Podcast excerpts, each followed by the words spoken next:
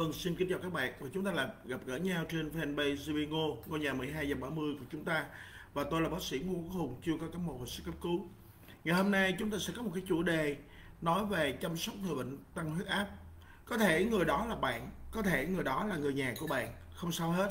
Chúng ta hãy nghe một số cái ý kiến của bác sĩ lưu ý về những cái điều mà chúng ta cần phải chăm sóc tại nhà cho cái người bệnh tăng huyết áp này.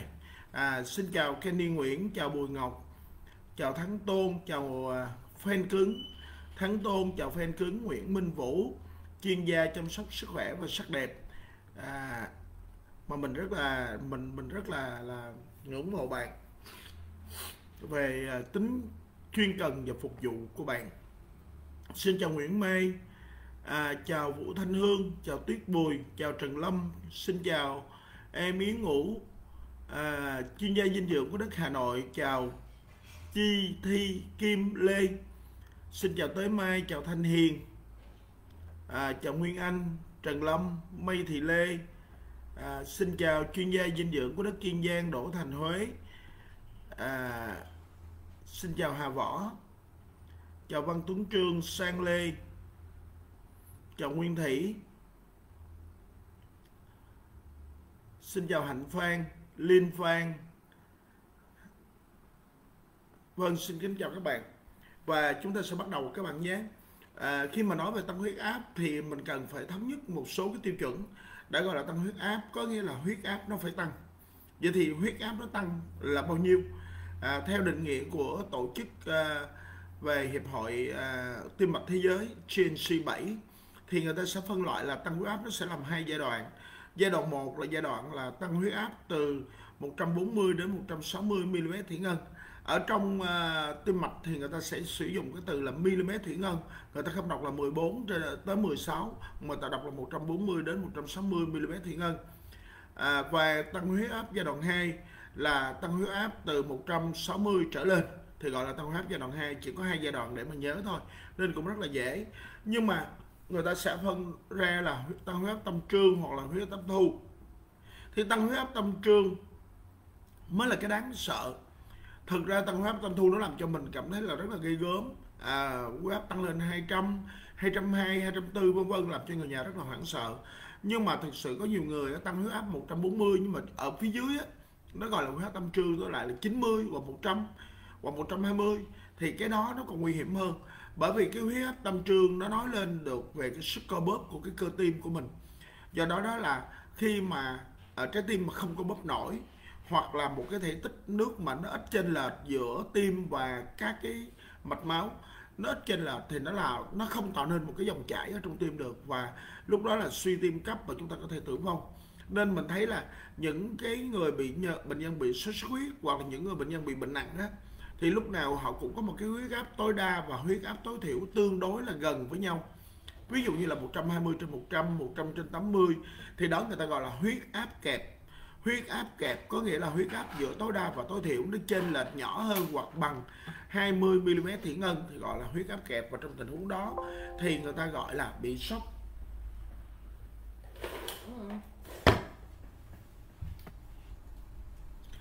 Người ta gọi là bị tình trạng bị trụy mạch hoặc bị sốc, à, do là tim nó không bóp nổi hoặc là mạch máu nó chứa đầy những cái máu ở trong đó và nó nó nó có thể là bị trào lên phổi và có thể phù phổi cấp, bệnh nhân có thể chết sau đó. Một cái điều thứ hai mà khi lưu ý về tăng huyết áp đó là những cái triệu chứng của tăng huyết áp có thể có hoặc là không. Thế thì cho tôi hỏi là tăng huyết áp mà có triệu chứng thì nó tốt hơn hay là không triệu chứng nó tốt hơn? Thực sự ra thì có nhiều người bị tăng huyết áp xong rồi họ chóng mặt, họ tê tay tê chân vân vân, họ cảm thấy rất là sợ. Nhưng mà thực sự cái có nhiều người á, tăng huyết áp lên một trăm sáu mươi thậm chí một trăm tám mươi mm thủy ngân. Khi đến với những cái phòng khám của tôi hàng ngày và mình mình mình đo ra một trăm tám mươi, họ hỏi họ có triệu chứng gì không, họ nói là bình thường, không có thấy triệu chứng gì, không phát hiện gì hết, thì cái đó mới là nguy hiểm. Bởi vì huyết áp nó đã ở một cái mức chịu đựng tối đa của nó mà nó lại không có những cái dấu hiệu báo nguy, nên á, mình cảm ơn những cái triệu chứng, bởi vì triệu chứng là những cái dấu hiệu báo nguy để cho chúng ta biết và chúng ta có thể là đi kiểm tra à, huyết áp, hoặc là chúng ta sẽ đi đến với chuyên viên y tế để mà ngăn chặn ngay những cái biến chứng nó có thể xảy ra. À, một cái điều mà mình mình nhớ là tăng huyết áp có triệu chứng thì nó là những triệu chứng gì. Nó có thể rất là đa dạng triệu chứng, hoặc là không triệu chứng, hoặc là rất là đa dạng triệu chứng. Ví dụ như cùng một lúc có thể là người này bị chóng mặt, chóng mặt khi thay đổi tư thế, hay là chóng mặt à, không thay đổi tư thế, nằm một chỗ nó cũng trời là trời xoay đất xoay, thì cái đó thứ nhất là gọi, gọi là triệu chứng chóng mặt. Thứ hai là tê bì tay chân, có cảm giác như là dợp bẻ tê bì tay chân. Cái cảm giác này nó rất là giống với một cái người hạ canh suy huyết, do đó đó là rất là dễ bị bỏ sót qua. Nên tất cả những trường hợp mà tê bì tay chân hay là dị cảm thì chúng ta cùng cũng cần phải tăng đo huyết áp tại nhà hết.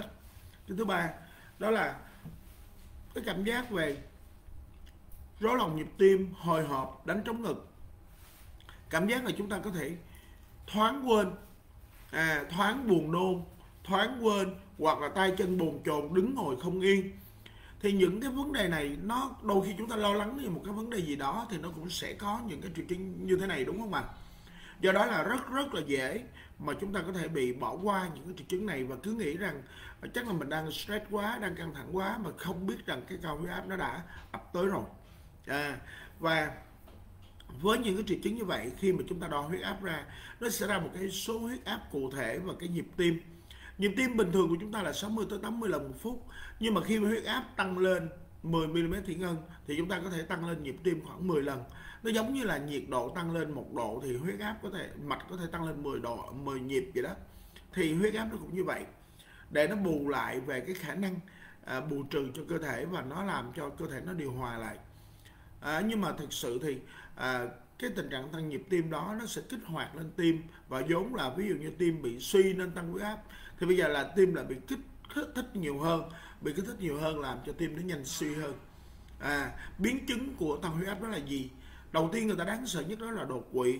Đột quỵ có nghĩa là bị ta biến mạch máu não, nó có thể có hai dạng là nhồi máu não hoặc là xuất huyết não. Nhưng đột, à, nó cũng có thể những cái biến chứng khác à, mà nó âm thầm hơn. Nó âm thầm hơn và người ta cảm thấy đỡ không không có đáng sợ, cho đến một hôm biến chứng nó xảy ra và người ta gánh chịu hậu quả. Một đó là gì ạ? À? Là tim, não, thận và mắt. Thì giống như trái tim mình nói đó, đầu tiên là cái người tăng huyết áp nó sẽ có gồng cái trái tim lên để nó cố gắng nó tống một cái lượng máu. Giống như vậy, bình thường thì tim nó chỉ cần đập một lần bình thường như vậy nó đã đủ cái lượng máu đó ra rồi. Nhưng mà bây giờ do cái sức cản của thành mạch nó tăng lên thì trái tim nó phải đập, đập nhiều hơn, đập mạnh hơn. Thì khuynh hướng về vài tháng lâu ngày, từ ba tháng trở lên, bắt đầu trái tim nó sẽ phình to ra. Bởi vì cái công năng nó hoạt động nhiều hơn nên nó phình to ra. Và đầu tiên đó là tim bên trái, à, cái thành thất dày, dày thất trái, hay người ta nói là tâm thất bên trái, nó sẽ dày ra. Và sau đó dần dần nó là dày thất phải và sang đến là suy tim toàn bộ. Khi mà có một cái triệu chứng dày thất trái, bất kỳ theo một tiêu chuẩn điện thế hay là một tiêu chuẩn Sokolov Lyon, hay là một theo, theo những cái tiêu chuẩn nào mà người ta đọc trên điện tim, thì bạn cũng nên nhớ rằng cái trái tim của bạn cần phải có kiểm tra huyết áp lại.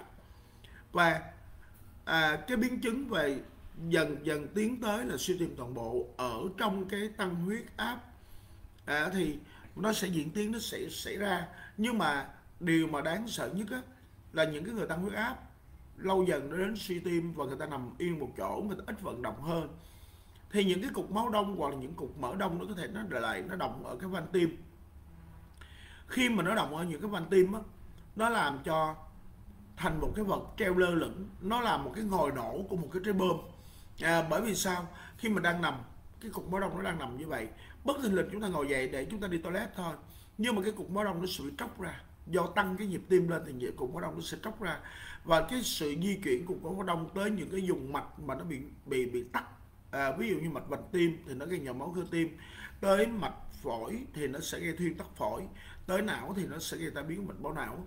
Do đó đó là những cái vấn đề về và về nhiều cục máu đông và cục mỡ đông là những vấn đề mà người ta phải giải quyết.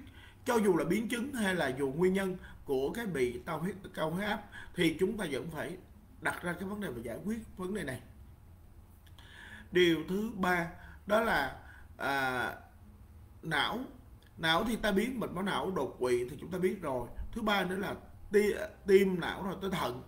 Thận thì nó có thể làm cho mạch thận nó bị hẹp lại, và nó có thể là do cái quá trình mà mình uống à, thuốc huyết áp hoặc là thuốc lợi tiểu thì nó sẽ kích hoạt bài thận nhiều hơn để mà thải cái thể tích nước ra bên ngoài để gây hạ huyết áp xuống.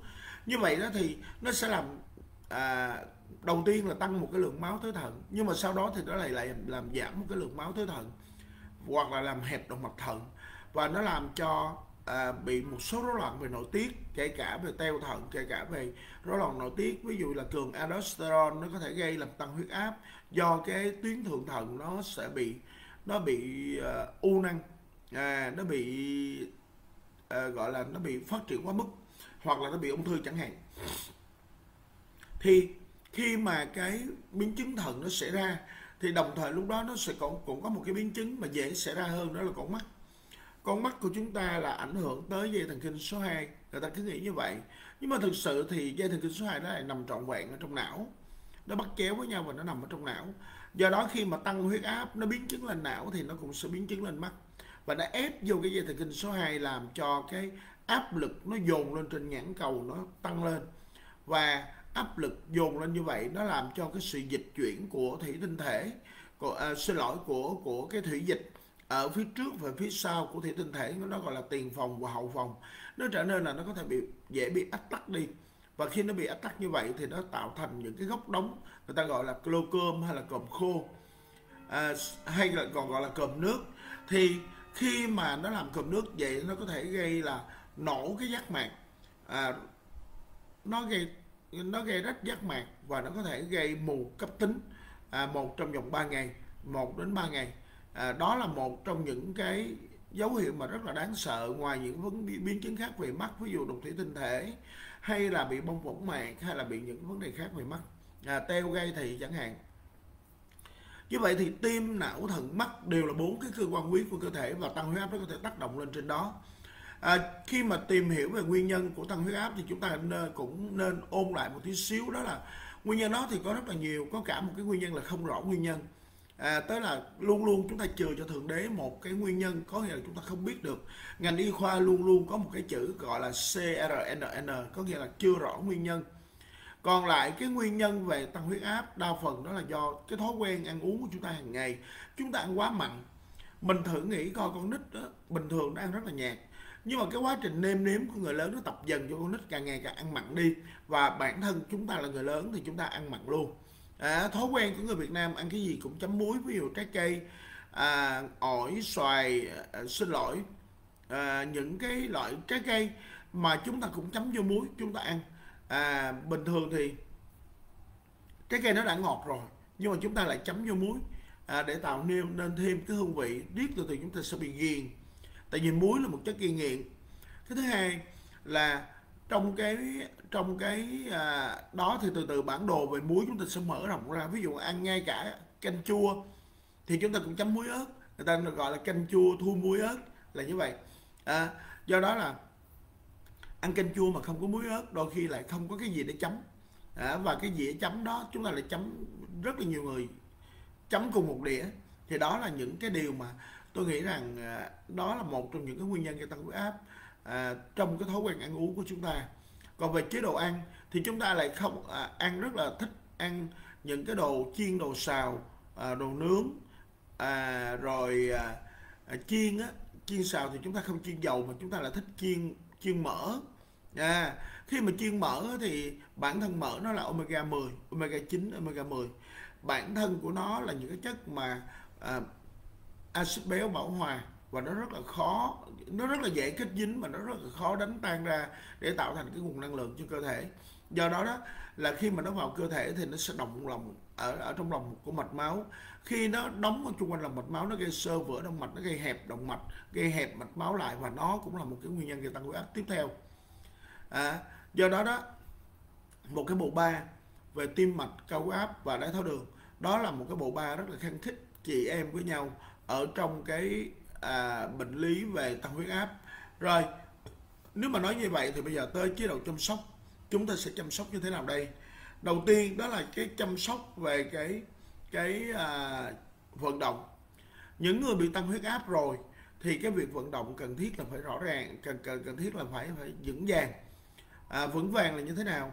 Ví dụ như ở những cái chỗ trơn trợt thì mình phải có những dấu hiệu báo nguy trơn trợt, mà ở nhà mình những cái sàn nước.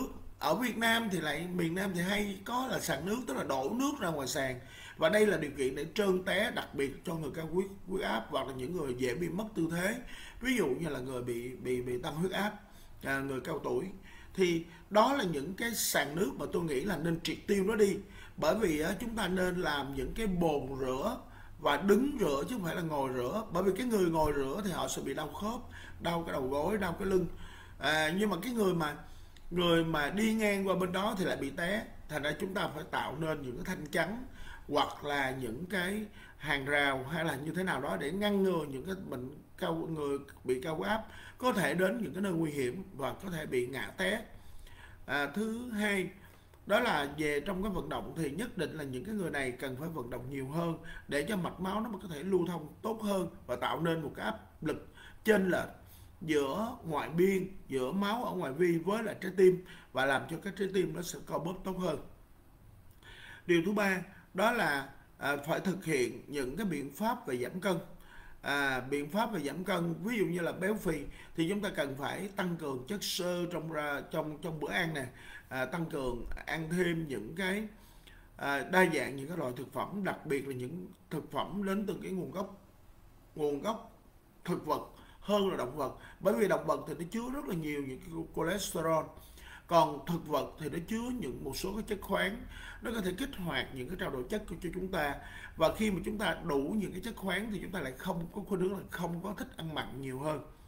Cái điều thứ hai đó là chúng ta cần à, điều, điều điều thứ tư đó là à, chúng ta nên biết à, giữa mối liên quan mối tiêu tương quan giữa tăng huyết áp, giữa đái tháo đường và mỡ máu. Do đó thì à, một trong những cách đó là chúng ta hãy ăn đúng cái khuyến khích của khuyến nghị của Bộ Y tế, Viện Dinh dưỡng Việt Nam về vấn đề muối và đường, tức là mỗi một ngày thì cái loại đường đường tinh á chúng ta không ăn quá mười lăm gram, còn cái loại muối à, thì chúng ta không ăn quá năm gram. À, năm gram có nghĩa là bằng ba cái nhúm tay, còn mười lăm gram là khoảng một muỗng cà phê, một muỗng cà phê, muỗng cà phê lơ to và nó hơi dùng một tí xíu là mười lăm gram. Thì cứ canh là cái lượng đường thô và cái lượng đường tinh và cái lượng mỡ, à, lượng dầu mỡ hàng ngày chúng ta ăn à, là khoảng hai mươi đến ba mươi mi li lít, lượng muối là năm gram. Chúng ta phải cân đối đảm bảo theo cái chỉ tiêu này. Đừng có thích ăn quá mặn nhé. À, tập ăn lạc trở lại. Rồi, điều thứ năm là chúng ta cần phải thực hiện bốn cái nguyên tắc về chăm sóc sức khỏe tối ưu, bao gồm là tập thể thao, suy nghĩ tích cực, lạc quan. Những cái người mà lo lắng stress là những người bị tăng huyết áp. Điều thứ ba đó là giấc ngủ. Những người không ngủ được thì cũng là bị lo lắng và bị tăng huyết áp. À, do đó đó là trong cái phác đồ điều trị về tăng huyết áp thì thường bác sĩ hay cho những cái loại thuốc an thần theo. Một cái thứ tư đó là chế độ về dinh dưỡng. Thì trong cái chế độ ăn, ngoài cái vấn đề về giảm muối, giảm đường à, và giảm chất béo, thì à, chúng ta cần phải có những cái chế độ ăn giàu giàu cái chất xơ, giàu cái chất rau, rau củ quả mỗi ngày thì là bốn trăm gram tới bảy trăm gram một ngày đối với người bình thường. Nhưng đối với người cao huyết áp thì có thể ăn nhiều hơn như vậy. Nếu mà bạn cảm thấy là không ăn đủ nhiều hơn như vậy thì chúng ta hãy tập làm quen với lại cái viên sơ nhai hoặc là những cái muỗng nó gọi là à, chiếc gươm, à, tức là những muỗng trôm, muỗng gòn, hột é, hạt chia nè. Những cái đó là chúng ta nên hàng ngày nên nên pha cho cái người mà có bị tăng huyết áp uống mỗi ngày một ly tới hai ly chẳng hạn. Nó làm cho cái người này chống táo bón và không có rặn, không có rặn thì không có tăng huyết áp. Ngoài những cái cách chọn lựa và chế độ ăn thông thường như vậy thì chúng ta cũng cần dùng thêm à, chăm sóc về vấn đề à, thuốc cho những cái người này. Thì vấn đề về thuốc á, chúng ta nên nhớ là từ một trăm bốn mươi tới một trăm sáu mươi thì chúng ta mới dùng một loại thuốc, và thường đó là thuốc lợi tiểu. Từ một trăm sáu mươi trở lên thì bác sĩ sẽ cho dùng từ hai loại thuốc trở lên, và trong đó có một loại thuốc là lợi tiểu. Nhưng mà tôi thấy là có rất, và sau đó trở về bình thường thì thôi.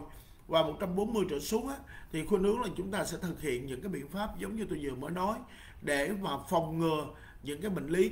Nhưng mà tôi thấy là có một số người rất là mê uống thuốc, à, thậm chí một số bác sĩ hù bệnh nhân á, nó là À, bị tăng huyết áp là phải uống thuốc suốt đời. Thế là huyết áp về chín mươi trên sáu mươi, một trăm trên sáu mươi mà vẫn là mỗi ngày đều đặn hai viên, hai viên, hai viên. à, viên đầu vàng đầu trắng hoặc là viên màu đỏ vân vân. Cứ đi tới bệnh viện, cứ đi tới phòng khám và xin là nhất định là tôi phải uống như vậy tôi mới an tâm. Thực sự thì à, có nhiều cách khác để an tâm. Chúng ta cần phải ngồi lại nói chuyện và tư vấn với lại bệnh nhân. Nhưng mà bác sĩ thì không hề có chuyện này. Bác sĩ thì không có đủ thời gian để làm chuyện này. Do đó đó là cái tiếng nói của bác sĩ thì uy tín hơn, nhưng bác sĩ lại không có đủ thời gian, phải trông chờ vào những chuyên viên chăm sóc sức khỏe chủ động, ví dụ là Chi Si Hường nè, à, ví dụ như là Mai Hồng, Bùi Thị Quyền Trân, Thắng Tôn, Đỗ Thành Huế, Bình Võ nè, à, tất cả phải nhờ vào các bạn. Do đó là các bạn à, cố gắng là hãy hãy làm sao để mà à, tiếng nói của mình nó có trọng lượng hơn. À, hãy làm sao mình nói chuẩn xác và tư vấn một cách là cần mẫn hơn đối với là người bệnh, đặc biệt là người bệnh tăng huyết áp. À, xin chào bạn Nguyễn Duy Thái. Nguyễn Duy Thái cũng là một idol của tôi về vấn đề là mentor. à, Nguyễn Duy Thái ở Hà Nội, à, và cũng là em cũng rất là siêng năng ở trong cái vấn đề là chăm sóc sức khỏe chủ động cho cho tất cả những bệnh nhân mà liên quan tới vấn đề vật lý trị liệu của em. à, có một cái phòng vật lý trị liệu và thậm chí là có thể hình như là có tập tại nhà hay sao á, thì mọi người có thể biết được cái địa chỉ này, thêm một cái địa chỉ về chăm sóc sức khỏe chủ động tại Hà Nội. Thì à, vâng, bây giờ mình sang một cái ngã rẽ khác, đó là à, có nhiều người hỏi là bác sĩ ơi, mình có thể dùng những cái loại thực phẩm bổ sung nào, thực phẩm chức năng nào để mà có thể giúp được cho cái người bị tăng huyết áp có một cái tốt hơn. Tôi nói nha, đầu tiên vẫn là nên có một cái huyết áp ở tại nhà của các bạn và tập thực hành. Có thể là một cái huyết áp điện tử cũng được. Hay chúng ta nên có một cái huyết áp tại nhà. Điều thứ hai là chúng ta nên củng cố cái dinh dưỡng nền tảng của chúng ta lại. À, nếu mà bộ thực phẩm củng cố dinh dưỡng nền tảng, hay còn gọi là bộ trio foundation, hay còn gọi là bộ sản phẩm vàng mà tôi hay à, tôi hay khuyến khích mọi người dùng đó, thì bao gồm là omega ba, W H và protein. À, thì à, W H, W H à, Nutrilite, đó là một cái sản phẩm mà nó có gần một trăm năm tuổi, thì bao gồm là mười hai vitamin, mười khoáng chất và hai mươi hai cái dưỡng chất thực vật. Thì đây là một trong những cái cơ sở dữ liệu tốt nhất để cung cấp ổn định những cái chất cho bên trong cơ thể để nó được có thể điều hòa. Đặc biệt là người bị rối loạn huyết áp, nó có thể giúp cho người này điều hòa về thần kinh và điều hòa về thể dịch tốt hơn. Điều thứ hai đó là À, protein, protein powder unblend Nutrilite, đó là một trong những cái những cái những cái rất là tốt để mà nó có thể giúp ức chế cạnh tranh với lại những cái người mà bị béo phì, bởi vì béo phì gây tăng huyết áp, giúp có thể ức chế cạnh tranh với việc hấp thu đường, bởi vì đường có thể gây tiểu đường và nó có thể cũng gây tăng huyết áp. Do đó đó là protein ở trong cái phác đồ về dinh dưỡng nền tảng thì chúng ta có thể là dùng hai muỗng một ngày, nhưng mà những người bị tăng huyết áp có thể có nâng cái con số này lên hơn, bởi vì những người tăng huyết áp thì họ họ giới hạn vận động hoặc là giới hạn về chế độ ăn uống, nên chúng ta có thể tăng lên khoảng ba thìa hoặc bốn thìa à, trong trong một ngày. Thì đó là cái điều kiện kinh tế của từng người. Về omega ba, Salmon omega ba, thì Salmon omega ba là một trong những cái loại mà tôi cảm thấy là khuyến khích những người tăng huyết áp dùng. Nếu như không phải là chữ Salmon này thì chúng ta cần dùng mười viên một ngày. mười viên một ngày để đảm bảo được cái lượng E P A và D H A. Để làm gì ạ? À? Nó củng cố những cái sợi thần kinh cho chúng ta, làm cho chúng ta bị ít bị đột quỵ. Đó là một cái điều mà ai cũng biết. Nhưng mà có một cái điều đó là Salmon omega ba nó còn giúp cho chúng ta làm trơn tru cái mạch máu hơn. Cái điều này nó giống như là hàng ngày chúng ta dùng một cái cây chổi trà để chúng ta quét ở trong sân vườn, quét lá cây ở trong sân vườn. Chúng ta vẫn phải có một cây chổi lông để quét những cái gốc bụi bặm nhỏ ở trong cái góc phòng của chúng ta. Thì omega ba dí như là cái cây chổi lông đó, nó sẽ quét từng cặn của mạch của, trong lòng của mạch máu của chúng ta. Và đây là cái cách khôn ngoan nhất để chúng ta có thể bảo trì cái mạch máu của chúng ta. Do đó một người tăng huyết áp không bao giờ rời khỏi cái chai Salmon omega ba này. À, có nhiều người uống là omega ba sáu chín. Thực sự là omega ba sáu chín là một cái bước à, omega ba thô. Sau đó người ta tinh chất hơn, người ta lọc ra omega sáu và omega chín là những cái chất gây viêm, để người ta chọn lại cái chất chống viêm, à, bảo trì mạch máu một cách trọn vẹn và tốt hơn. Đó là omega ba. Và Salmon omega ba là đây trên tay tôi là một trong những cái thương hiệu mà mình người cao huyết áp mình có thể tin dùng.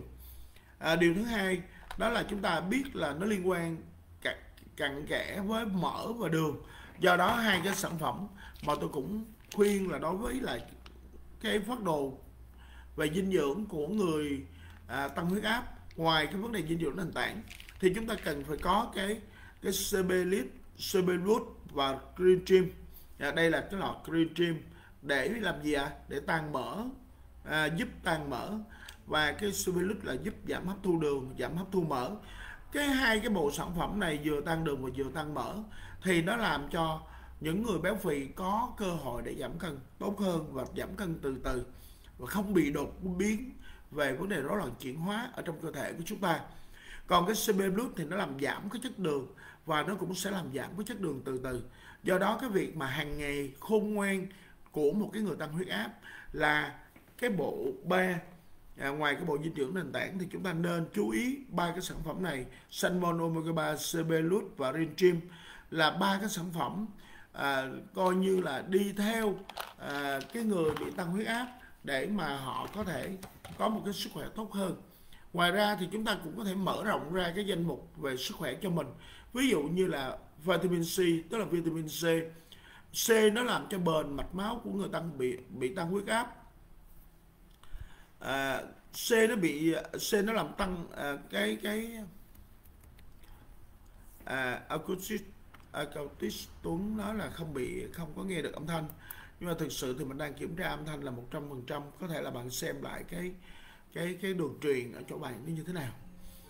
Thì mình mình thấy một điều rất là rõ ràng, đó là là vitamin C nó sẽ làm giúp cho trơn láng mạch máu, cùng với là protein nó sẽ là một cái tạo ra những cái collagen săn chắc cái mạch máu và gây à, giảm những cái đột biến về tim, về não, về mắt, về thận. À, thì à, tăng huyết áp của chúng ta nó trở nên là một cái phác đồ phong phú hơn. Nhưng mà ở những cái người mà khởi đầu hoặc là bắt đầu chưa có nhiều điều kiện về kinh tế thì tôi khuyên là cái phác đồ nên là như vậy: bộ dinh dưỡng nền tảng Trio Foundation à, cộng với lại à, Cbelute và Rintrim ha. Rồi chúng ta có thể cộng thêm C, hay là chúng ta cộng thêm những cái à, coenzyme Q mười, hay là chúng ta cộng thêm cái à, chất xơ. Thì đó là cái điều kiện kinh tế của chúng ta. Nhưng mà chăm sóc tại nhà của người bệnh tăng huyết áp thì chúng ta nên à, bắt đầu bằng những cái rất là nền tảng như vậy. À, một buổi mà tôi nói rất là nhiều những cái cách thì đôi khi là chúng ta lại không có không có nắm được hết, thì trước mắt chúng ta sẽ áp dụng dần dần để mở rộng ra từ từ cái kế hoạch chăm sóc sức khỏe chủ động của mình mình cũng được nâng cao lên. Vâng, cảm ơn các bạn đã theo dõi chương trình livestream trên fanpage gi pê Ngô à, và buổi chia sẻ về chủ đề chăm sóc người bệnh tăng huyết áp tại nhà của chúng ta đã khép lại buổi trưa ngày hôm nay. À, xin hẹn lại các, các bạn vào lúc mười hai giờ ba mươi trưa ngày mai các bạn nhé. Xin chào tạm biệt.